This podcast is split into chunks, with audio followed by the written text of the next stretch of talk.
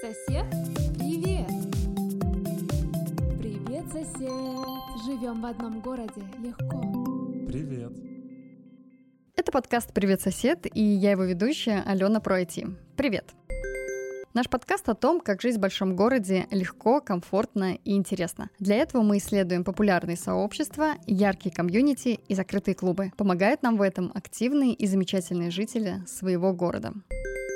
Друзья мои, как и говорила в прошлом эпизоде, парковый Петербург летом — это особая атмосфера единения природы и потрясающих локаций. Поэтому вместе с вами сегодня я бы хотела прогуляться по одному из старейших садов Петербурга, созданный по указу Петра I аж в 1713 году. Ну что, догадались? Тогда вперед! На часах моих 11 утра, и я в ботаническом саду Петра Великого, для тех, кто не догадался. Этот в прошлом императорский сад я выбрала не случайно. Уникальные растения и потрясающие комьюнити, которые здесь организовываются, именно это послужило истинной причиной. И прямо сейчас я подхожу к главному человеку для меня сегодня в этом старейшем в России ботаническом саду Александре Медведевой, руководителю пиар-службы ботанического сада Петра Великого. Александра, приветствую. Здравствуйте, Алена, совсем меня засмущали. Главные в нашем саду все-таки в первую очередь садоводы. Люди, которые поддерживают этот сад, которые его создают, он же живой, его, за ним нужно ухаживать постоянно. И то, что мы видим вокруг, это результат огромной работы большого числа поколений наших садоводов и ученых. А сколько людей у вас трудится? На самом деле на весь сад порядка 60 садоводов и научных сотрудников, плюс еще летом бывают ставки сезонных рабочих. То есть на самом деле совсем немного людей. Александра, кажется изначально, что сад такой компактный, но в действительности это не так. Каковы все-таки реальные размеры сада? Всегда ли так было или эта территория увеличивалась? Для ботанического сада мы действительно маленькие. Наша общая площадь территории института института. 23 гектара, из них 16 это парк дендрарий, остальные это хозяйственные, технические постройки и сюда же входит э, километр застекленных оранжерей, которые собраны в кольцо. И мы как раз а, сейчас войдем в Северный двор. Это один из двух а, внутренних оранжерейных дворов, единственный доступный для посетителей, на котором сейчас располагаются разные интересные коллекции. Вашему саду больше 300 лет, и изначально он не представлял историческую ценность в формате сада, как сейчас, когда ты приходишь и любуешься этими уникальными растениями. Какова его истинная цель была изначально и сейчас, сквозь столетия. Изначально Петр I задумывал аптекарский огород. Это был не первый аптекарский огород в России. До этого уже были аптекарские огороды в Москве. Еще при отце Петра I самый первый появился. Но, конечно, как только Петр задумал столицу, ему нужен был участок, на котором можно было бы выращивать лекарственные растения для нужд армии и флота. Петр I занимался ну, практически всем в стране, в том числе с следил за тем, чтобы работала хорошо аптечное дело, не было всяких странных фирм, продающих неизвестно что, чтобы было где обучать молодых фармацевтов. Ну и кроме того, помним, Петр I очень любил все интересное, заморское, странное, поэтому, конечно, курьезные планты, то есть растения необычные какие-то, тоже его интересовали. Поэтому начиналось все с небольшого огорода, далее прикупалась территория, и то, что мы видим сейчас, вот эти границы, это уже 18 18 век. По карте конца 18 века прекрасно можно гулять по нашему парку. Он частично даже сохранил свою планировку. Также является памятником ландшафтной архитектуры. Сейчас мы находимся как раз в северной части парка. Это вот здесь вот располагался огород, про который вы говорите, или же он в другой стороне? То самое место, где Петр I закладывал огород, оно сейчас в самой дикой части парка вместе слияния двух рек Большая Невка и Карпов легко туда добраться. Дойти можно, но в данный момент это просто часть дендрологической коллекции. Вот это вот место стало активно развиваться в 1823-24 годах, когда сад претерпел свою крупнейшую реконструкцию и стал, собственно, императорским ботаническим садом. Чтобы оценить, наверное, всю прелесть сада, нужно бродить здесь не меньше суток. По какому маршруту мы сегодня двинемся? Вот сейчас мы как раз идем в сторону северной части. Я вижу тут много интересных локаций. Мы сейчас пройдем, скажем так, по маленькому маршруту, Иридарий и сад непрерывного цветения. Два первых больших участка. На одном выращивается коллекция ирисов, на другом интродуцируются и испытываются различные декоративные растения. Перед тем, как растение попадает к вам во двор, в соседний парк, на клумбу, кто-то должен его испытать например, привезли откуда-нибудь из Северной Америки семечки, допустим, пузыреподника, а там в конце 18 века посадили где? В ботаническом саду, проверили а как выглядит это растение, а когда оно зацветает, а красиво ли оно осенью, а не вымерзает ли и так далее. Вот после всех этих испытаний уже можно рекомендовать к озеленению. Собственно, наш сад занимается в первую очередь интродукцией древесных и кустарниковых растений. Вот этот вот участок сад непрерывного цветения с 1981 года занимается как раз испытанием сортовых растений, декоративных, и также здесь можно встретить различные дикие виды. Это такая испытательная площадка, можно сказать, да? э, растений, да? Да, потом они уже уходят в массы. Или вы сами продаете? Сад в первую очередь специализируется на испытании. Сортовыми растениями мы не очень а, активно занимаемся, потому что мы реально маленькие, 16 гектар, ну, в сравнении там, с главным ботаническим садом в Москве или, допустим, с Минским садом, с Никитским а ботаническим, ну там 300 гектаров и более. Я вот сейчас вижу какое-то очень интересное растение, прям написано Китай. Вы не просто так обратили на него свое внимание. Думаю, это какая-то генетическая память или воспоминание о школьном курсе ботаники. Это гинка биоба, это древнее голосеменное растение. Чем интересно это место? Вот вы можете прийти и увидеть здесь растение, которое, в принципе, в Питере вы больше нигде не встретите. У нас в парке э, гинка биоба растет. Это еще не самый крупный, самый большой экземпляр, но они, к сожалению, не дают семян. А зато и семена, и э, также это растение можно увидеть в оранжерее в более привычном для него уже в субтропическом климате, на субтропическом маршруте мы его показываем. Но вот также есть несколько экземпляров в парке разного возраста. Это здорово, если вы увлекаетесь э, азиатской культурой. Вот прийти и увидеть. Ну, например, те же художники. Они приходят сюда. Для них ботаника это не номер один э, в их интересе, но как референс супер. Приходите, смотрите. Вы сказали про маршруты. Всего, получается, существуют какие-то определенные маршруты? Все оранжереи можно подразделить на три маршрута. Это субтропический, тропический и водный. Водный открыт только летом. Мы показываем на нем цветущие кувшинки, лилии. Это выглядит просто потрясающе. Доступно э, с июня по октябрь. Вот как раз сейчас у нас время цветения Виктории Амазонской. И некоторым особо удачливым посетителям на некоторых экскурсиях удается застать ее цветущей. Она совершенно непредсказуемая. Обычно цветет вечером, иногда вдруг может зацвести утром. Вообще оранжереи работают круглый год, и это здорово, особенно среди зимы. Вот так вот раз. И тропические растения, совершенно потрясающие запахи. Мы вот э, остановились около китайского этого дерева, да, но очень быстро пробежали мимо ирисов. Сейчас вижу, что здесь нет цветов, они, видимо, уже давным-давно а время цвели. ирисов прошло. Время ирисов — это июнь. Конечно, здесь еще будут растения цвести до конца летнего сезона, но, в принципе, иридарий для того, чтобы увидеть всю коллекцию касатиковых, это, конечно, июнь июнь. У нас очень много сибирских ирисов, у нас очень красивый участок с японскими ирисами, даже есть такая небольшая стилизованный прудик с э, фонарем. Он э, закладывался в то же время, что и японский сад, и является продолжением, поскольку тематическая коллекция японских ирисов это очень интересно. Вот как раз э, локацию с японскими ирисами, она позади нас вот здесь mm, находится. Классно. Да, вот там, где момидзи растет, клен двойнелистный, как раз склоняется над водой. Вот там и можно искать японский ирис. Здесь, я вот смотрю, фотографируется прям такая, как фотозона, да, специальная? Очень много людей, конечно, приходят сюда пофотографироваться. Иногда мы хватаемся за голову, честно. Особенно весной, потому что любовь людей втиснуться в цветущий куст, добавить себя вот среди этих стволов очень сложно, потому что, ну, на самом деле, да, одно дело вы там на своем дачном участке, у вас там три человека, но сюда приходят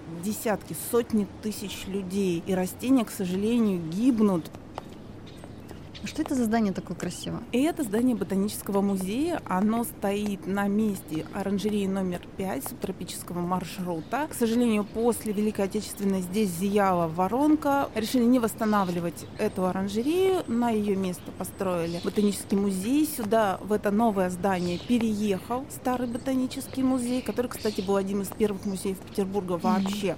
Но сейчас мы открываем его очень редко, только на массовые мероприятия. Это буквально 10-15 дней в году. Обычно входит в э, состав фестивалей. Потрясающая совершенно экспозиция третьего этажа. А мы показываем там а, растения со всего мира. И сами экспонаты, они уже являются исторической ценностью. То есть, например, там тот же какой-то лист Виктории Амазонской, казалось бы, вот мы можем в оранжерее срезать такой же. Но этот лист доставлялся более сотни лет назад, да, еще, когда не было прямых рейсов в Бразилии, все это было очень сложно, очень долго, что-то, какие-то экспонаты сюда ехали на ослах, там чуть ли не на воздушных шарах, наверное, на каких-нибудь дирижаблях. Я не удивлюсь, если это так. Поэтому с исторической точки зрения это тоже просто потрясающе. Эти заспиртованные кокосы, старинные пальмы, огромные куски дерева, в том числе там обеновое дерево, красное дерево. Это очень интересно, красиво и эстетично. Будем ждать открытия фестиваля, чтобы попасть э,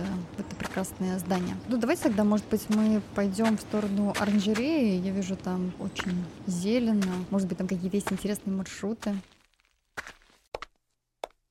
Во-первых, отсюда открывается потрясающий вид на большую субтропическую оранжерею. Она сама по себе является исторически очень интересным зданием. Это первая и единственная в России оранжерея шатрового типа, построенная русским архитектором. Благодаря этой оранжерее очень часто нас путают с королевскими садами Кью. В принципе, это приятно, но это наш главный конкурент когда-то был. Это угу. лондонский ботанический сад. Очень красивая оранжерея. Он сейчас является номером один из ботанических садов в мире. Когда-то мы были как раз с номером два, но ценность коллекции, она зависит от ее возраста, от ее состава, а мы, к сожалению, в революцию, в мировые войны мы потеряли в том числе растения возрастом по несколько тысяч лет. Экземпляры у нас были совершенно фантастические, но очень мало что сохранилось. Самое старое на настоящий момент найдено это Молочай, 1864 год. По инвентарному номеру удалось проследить по тем книгам, которые сохранились, не сгорели в годы блокады. У вас так много здесь папоротников, очень живенько, фонтанчики, так приятно. Мы сейчас вошли в начало тропического маршрута, буквально немножечко, да, коллекция папоротников одна из крупнейших у нас в России. И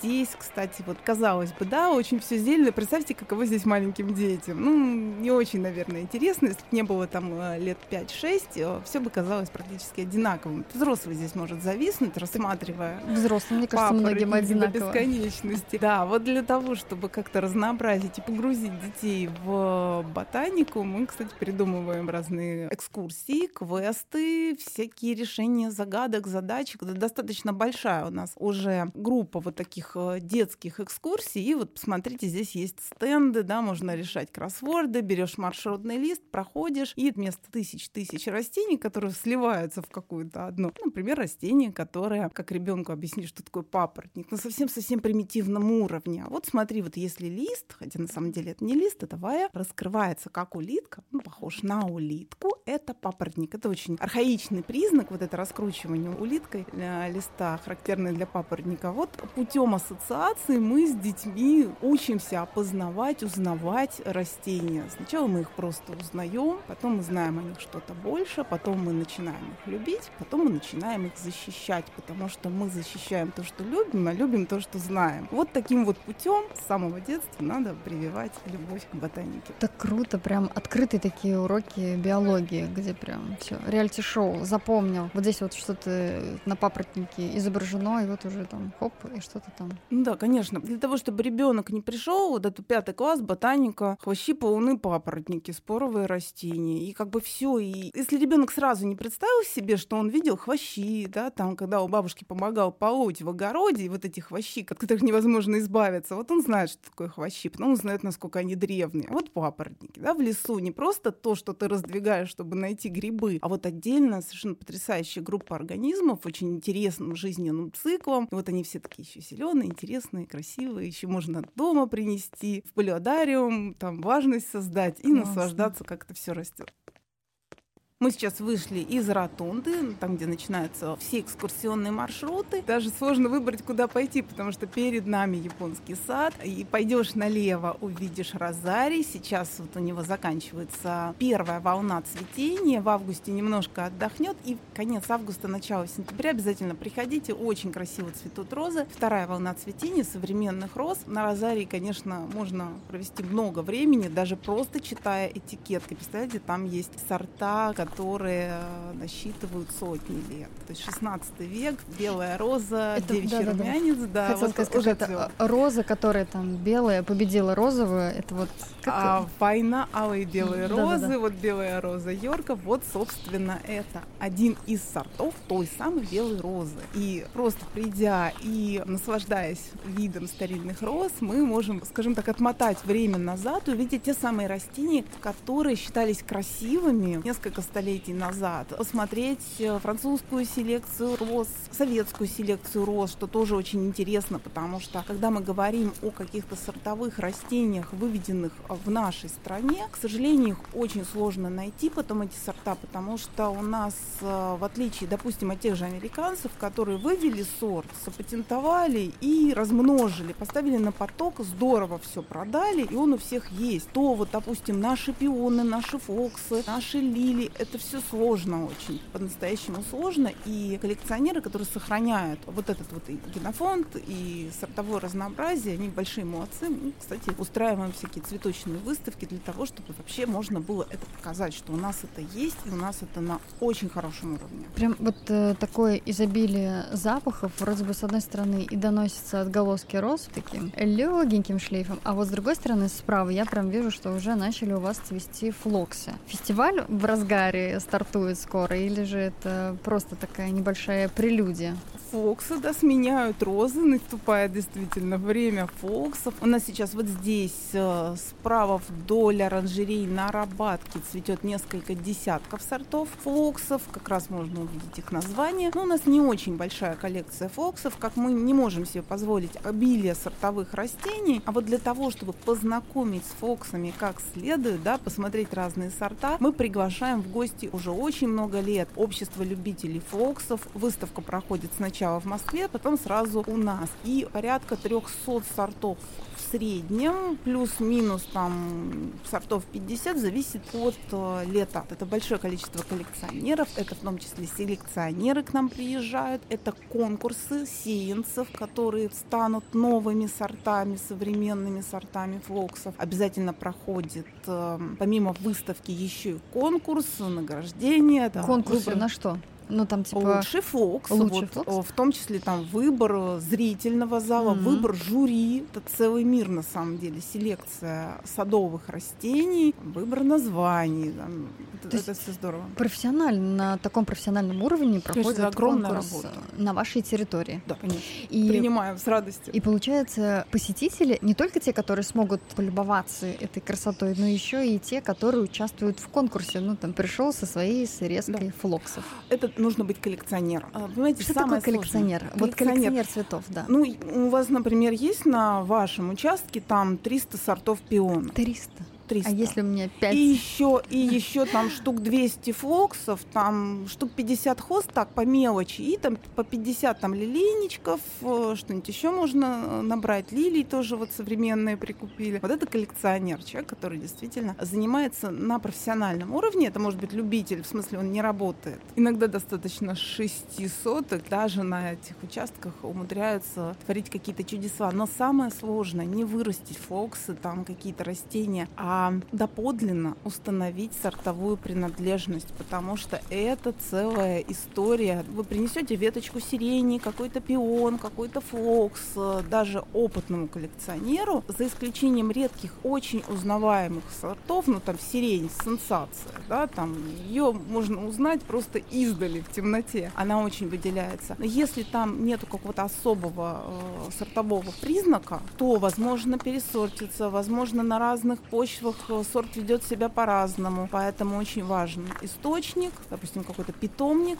который размножает конкретно этот сорт, либо потом определение по каталогам. То есть если человек знает, что вот у него был закуплен там такой-то сорт, и вот он может еще там советский сорт какой-то обознать. Он, не он, это очень большая, очень сложная работа, этикетаж сортовых растений. То есть это, получается, такие специалисты, эксперты, можно сказать. Да, вот эксперты. Эти... Уважаемые слушатели, если вы хотите узнать, как выглядят коллекционеры, приходите в дни фестиваля на территорию ботанического сада. Практически всегда дежурят эксперты на наших выставках. Если это наши выставки фондовых растений, это будут наши садоводы, агрономы, кураторы коллекции. Если это срезка, именно цветочные выставки, то это обязательно лично коллекционеры, которые подготавливают эту выставку. Иногда бывают экскурсии по выставке, иногда записываем наших экспертов. Это действительно очень интересно. Ну да, такой интересный комьюнити.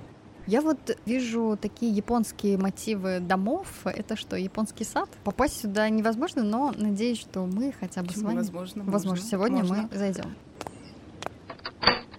Он, казалось бы, маленький, 25 на 70 метров, он где-то, он просматривается Ну да, со всех сторон. смотрю. А Не обязательно прямо заходить внутрь для того, чтобы его осмотреть, можно просто пройти по периметру, но внутри, конечно, тоже интересно, потому что другие точки обзора. Я вижу какие-то красивые плавающие цветы. Это тоже в традициях японской культуры, я так понимаю, да? Вы знаете, это интересная история, это нимфейник щитолистный, цветет такими желтыми красивыми цветами. Мы его сюда не сажали. Это элемент неожиданности, это птицы принесли на лапках из других водоемов в дальней части парка, но получилось очень хорошо. Сад живет. Здесь, конечно, есть присмотр, архитектор Ямада Мидори сенсей, который приезжает, э, это э, японка, которая помогала нам строить и курирует этот сад уже больше 10 лет. Она все время привносит какие-то новые идеи, постоянно привозит то какую-то новую видовую сакуру, то вот в этом году она подарила нам очень красивые шеловидные флоксы совершенно потрясающего, как сакура розового цвета к нам на холм в дальнюю часть. Вдали как раз холмистая часть, вторая прогулочная часть сада. Вот э, буквально месяца полтора назад она была вся покрыта шеловидным флоксом, цветущим, бело-розовое такое облако, совершенно фантастически смотрится. Вообще сад очень эффектно смотрится в конец апреля, начало июня, максимальное цветение, когда цветут рододендроны. А сейчас вы видите, он такой очень спокойный, зеленый, серый, коричневый, потому что японский сад, он в отличие от европейского сада, он не задумывается как что-то постоянно яркое, то есть постоянно цветущие розы. Нет, должен быть отдых. Поэтому сад, он вспыхивает. Вот сейчас у нас, да, такой красивый, такой желтый оттенок идет на водоеме. Хосты цветут, смотрите, они вот э, сиреневые вокруг водоема есть. Вот такими маленькими пятнышками. Здесь вообще очень много таких, знаете, это называется конфеточки, которые видны вот только, допустим, одну неделю в саду, вот там возле чайного павильончика есть э, два камня, вот между ними одну неделю в год можно наблюдать маленький букет подснежников. А потом среди этих камней вырастают именно на смену папоротники. О том, что они там были, мы уже узнаем только через год. У вас недавно проходил здесь э, фестиваль «Бамбук на ветру». Вот э, прям вот здесь? В том числе мы показывали экибану и чайную церемонию, то есть то, что относится непосредственно к японской культуре. Мы рассказывали про азиатские растения вообще и погружаем людей в ботанику еще с одной стороны, показывая контекст э, культурный, где эти все растения, с чем они ассоциируются. Например, хосты у нас были с выставкой школ китайской каллиграфии Санкт-Петербурга, а в чайном саду мы показывали японскую аранжировку цветов экибана. Там была специальная экибана, которая ставится только раз в году на праздник Танабата. Седьмое число седьмого месяца, праздник звезд. И вот был прям такой с показательной чайной церемонией. Наверное, в следующем году тоже постараемся сделать. Это будет называться либо Танабата, либо фестиваль азиатской культуры. Ну, так или иначе, у нас обязательно проходит несколько раз в год, в том числе вот такая японская часть, очень такая обширная. Ну, имея японский сад, Ну да. конечно, не можем его не показывать. А кто вот обычно посещает такие мероприятия? То есть это люди, которые близки к японской культуре? Очень по-разному. Конечно, люди, которые занимаются так или иначе японской культурой, это мастера, допустим, у нас есть мастер по облачению в кимоно, у нас есть э, живописцы, живописцы, у нас есть флейтисты, которые играют на секухате. Это довольно маленькое сообщество, мы, в принципе, все друг друга знаем и стараемся приглашать для того, чтобы наполнить вот это пространство японского сада чем-то еще интересным, чтобы музыка, японские барабаны, чтобы на фестивале прозвучали. Это здорово. Но, конечно, еще приходят люди, которые ничего не знают. Знаешь, что Япония это где-то в сторону Китая. Поэтому интересно как раз показать людям, которые вообще ничего не понимают, не знают, вот они увидели первый раз, а что это? Почему такое странное ощущение в этом саду? Потому что японский сад, он действительно магическим образом получился таким, что заходя в него, вы попадаете где-то, вы не в Петербурге, это точно. Mm-hmm, И да, особо приятно, когда приходят сами японцы, которых не обманешь, говорят, что я почувствовала сейчас себя дома. Это бесценно, это значит, что все получается, все делается как нужно. Классно. Можно даже не выходить из этого садика, в принципе, еще здесь пару часов посидеть и уже выйти из вашего ботанического сада. Да. да. Очень. В принципе, каждый участок, ну, точно так же можно посидеть, но давайте все-таки пройдемся в сторону, допустим, нового совсем сада, который у нас появился в прошлом году. Угу, давайте, а что это за сад у вас такой интересный? Это сенсорный сад, потому что когда мы приходим в ботанический сад и мы просим объяснять это, допустим, детям, что, дорогие дети, вы находитесь в музее зеленых растений. Здесь зеленые экспонаты, и как в любом музее, не надо трогать их руками, не надо испытывать их на прочность, не надо собирать семена и не надо ходить и по газонам, рвать цветы и так далее. Очень много ограничений, но если где-то что-то сильно ограничено, давайте мы придумаем место, где можно все-таки как-то удовлетворить свои желания, потрогать, пощупать, понюхать. И вот для этого как раз а, есть сенсорный сад. Сад задумывался как пространство, которое будет интересно для всех, э, не только для людей с ограниченными возможностями, но и для них тоже постарались сделать в том числе удобно, хорошо и приятно. Это высокие тумбы, к которым можно подъехать на коляске. Это растения, которых можно и нужно трогать и нюхать. Это очень много представителей семейства яснотковые. Там есть лаванда, там есть мелисса, тимьян. Ну да, вот я вижу как раз. Хиноцеи. А что это за деревяшечки у вас тут такие висят? А вот э, здесь можно узнать о том, что деревья бывают разные, стволы разные, плотность разная. Можно постучать, послушать звук, можно потрогать Постучаем. кору. Знаете, что у нас, оказывается, в России есть аналог пробкового дуба. Это бархат амурский. Вот потрогайте, насколько такая угу. приятная, бархатистая, нежная такая кора. У нас э, этот бархат, кстати, из нашего парка. У нас есть несколько экземпляров в разных частях парка. Тоже можно посмотреть его в живьем. Ну, здесь вот собрали для того, чтобы, кстати, можно еще немножко их пошатать, как бы взвесить чуть-чуть в руках ну, да. и почувствовать, что они еще и вес разный. Разный, да, да, да, все верно. Интересно, мы вот сейчас зашли в это пространство, и вы сказали, что он довольно-таки недавно,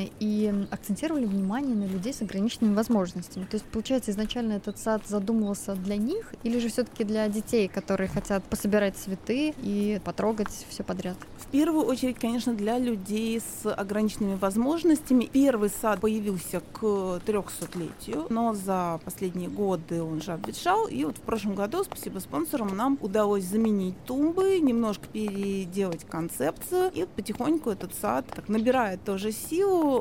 Уже проводили экскурсии для разных детишек, в том числе там с ограниченными возможностями. Очень понравилось. Поэтому и для разных детей, и для людей с э, ограниченными возможностями есть скамейки, которые удобны для колясочников. Ну и, в принципе, вот это место стало такой новой точкой притяжения у нас в парке, потому что помимо того, что здесь вот можно все пощупать, посмотреть, здесь еще рядом новый сиренгарий, это сорта современная э, сирексы, русская сирень, и еще один молодой совсем участок, участок растений северо-запада, где мы показываем растения деревья, которые растут вот у нас в нашем регионе. Здесь очень много орехов. Тут, кстати, вот еще груши есть, по осени созревают. Это остатки от а, Мичуринского огорода, который здесь когда-то был. А обратите внимание, вот здесь есть участок пески, болото, лес. Это как раз растения нашей области. У нас же очень много интересных видов. У нас, например, более 15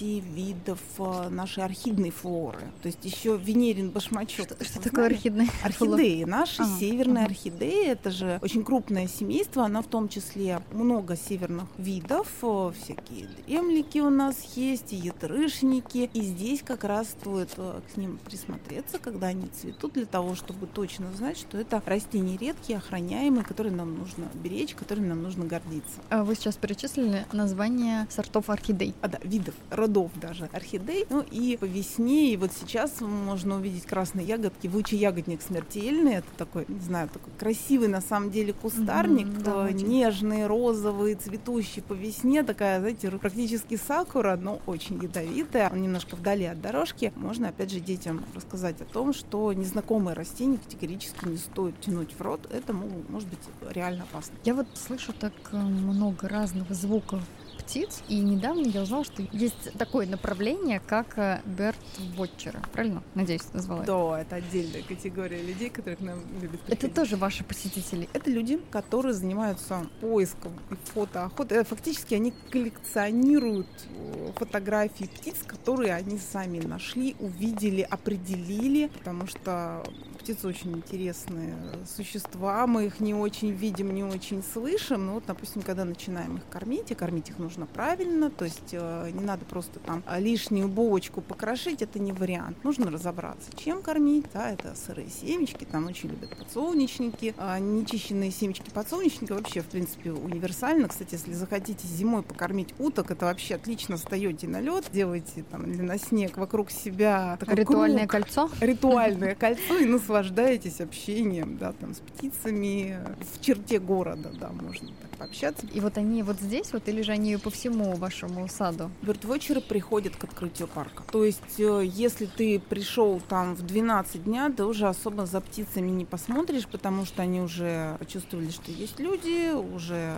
стугнулись. А вот если прийти к открытию парка к 10 утра, особенно если выбрать, допустим, летом понедельник, когда оранжереи закрыты, и вот как раз прийти, вот и вот первый, очень много птиц, потому что, смотрите, всю историю города у нас зеленая зона. То есть даже перелетные птицы, они ориентируются на вот этот островок зелени. У нас вот гагарки в прошлом году прилетали, оставались. То есть они могут, перелетая, гостить у нас несколько дней, вот в осенний период. Здесь можно много всего интересного встретить. Ну а весной такие концерты, а сколько у нас соловьев, это же просто фантастическое количество, когда цветет черемух, и на гигантских черемухах хором поют соловьи. В прошлом эпизоде в парке на Елагине нам как раз рассказывали о том, что кормить э, птиц, э, уток, лебедей нельзя, а в вашем саду это делать можно. У нас есть кормушки вот возле зеленого домика, вообще в парке есть. Если вы принесете, опять же, сырые семечки, может там какое-то неочищенное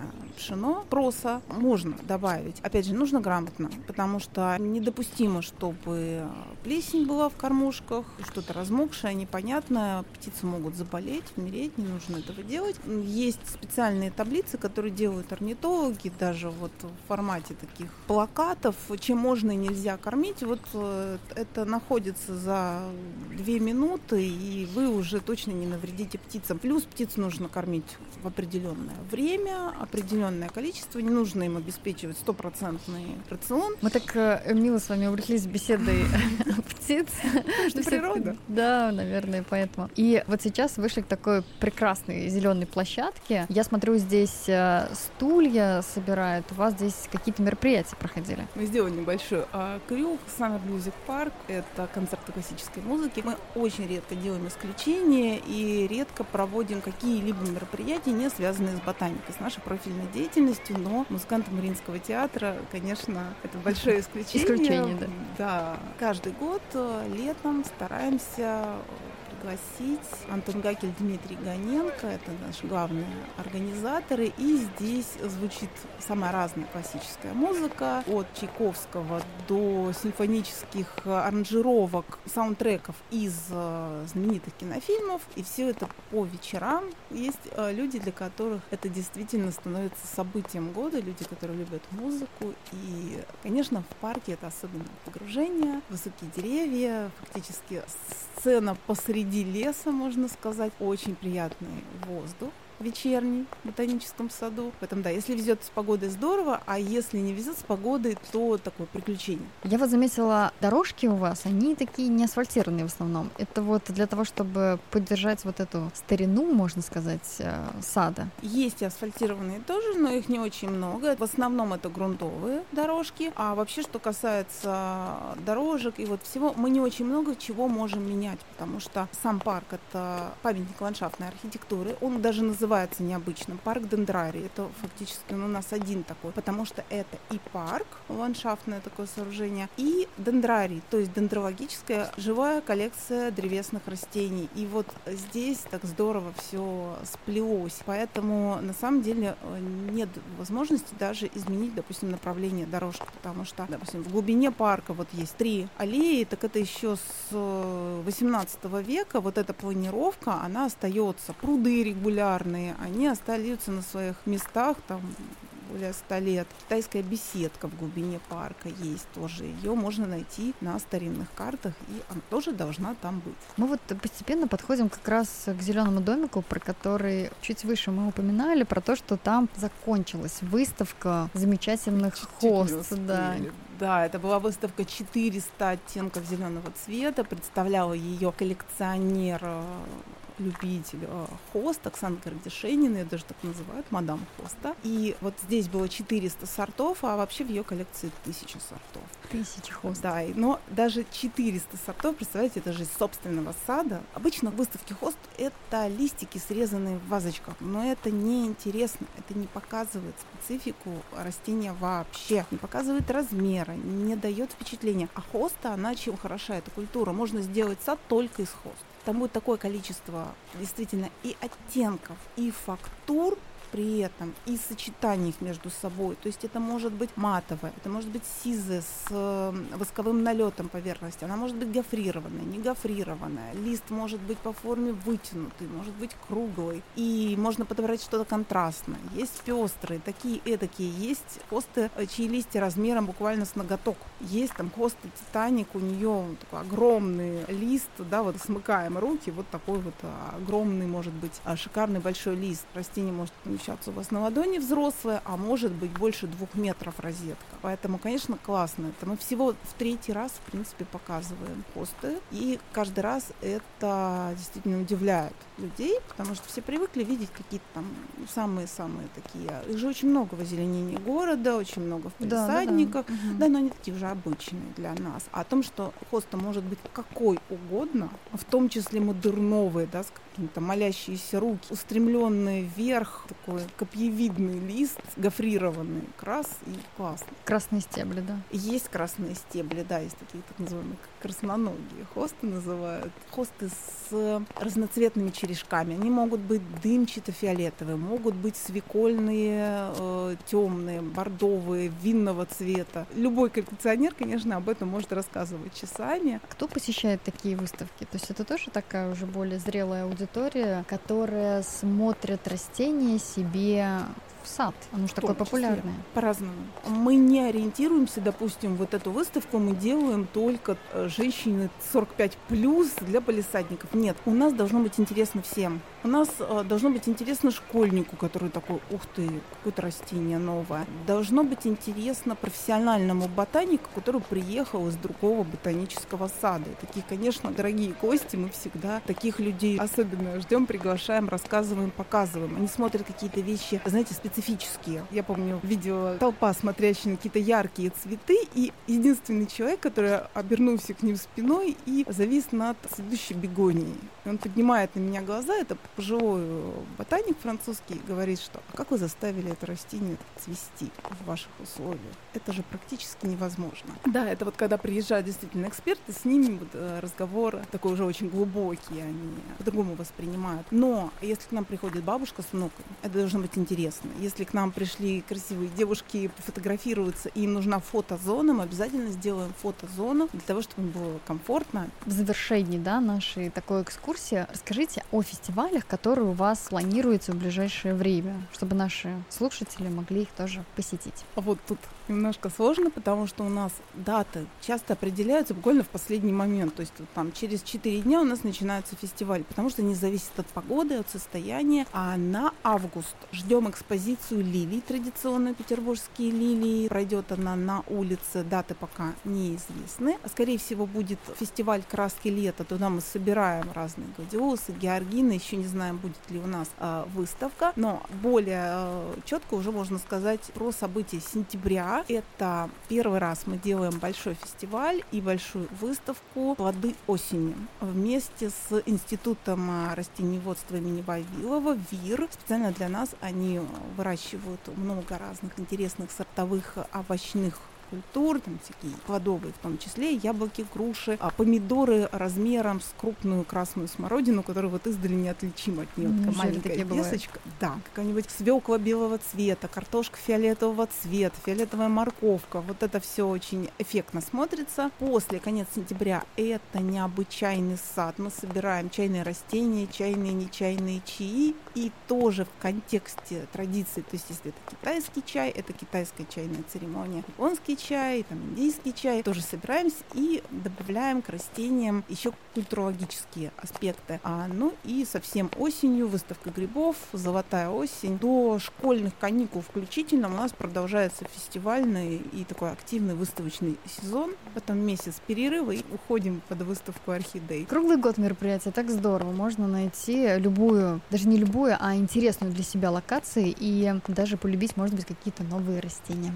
Да, и можно получить какое-нибудь интересное увлечение на ближайшие 20-30 лет. Мы такие. Супер. Александра, из такой красоты даже выходить, честно говоря, не хочется. Понятно, почему у вас такой разнообразный поток людей. И коллекционеры, и пенсионеры, туристы, бертвотчеры, люди, которые активно принимают участие во всех ваших выставках, можно сказать, наверное, каждый день к вам ходят. А у журналистов у нас сколько? А, это, это вообще, я прям молчу. Я даже неизвестно, они снимают репортажи или же фотографируются на фоне вашей красоты. И, кстати, вот э, люди, которые любят послушать живую музыку на открытом воздухе в романтичный дождь или же под звуки соловья. Спасибо большое за такую потрясающую увлекательную экскурсию. Насладилась не только красотой, запахами. Надеюсь, нашим слушателям это как-то передастся. До новых встреч. Спасибо, Алена. До новых встреч.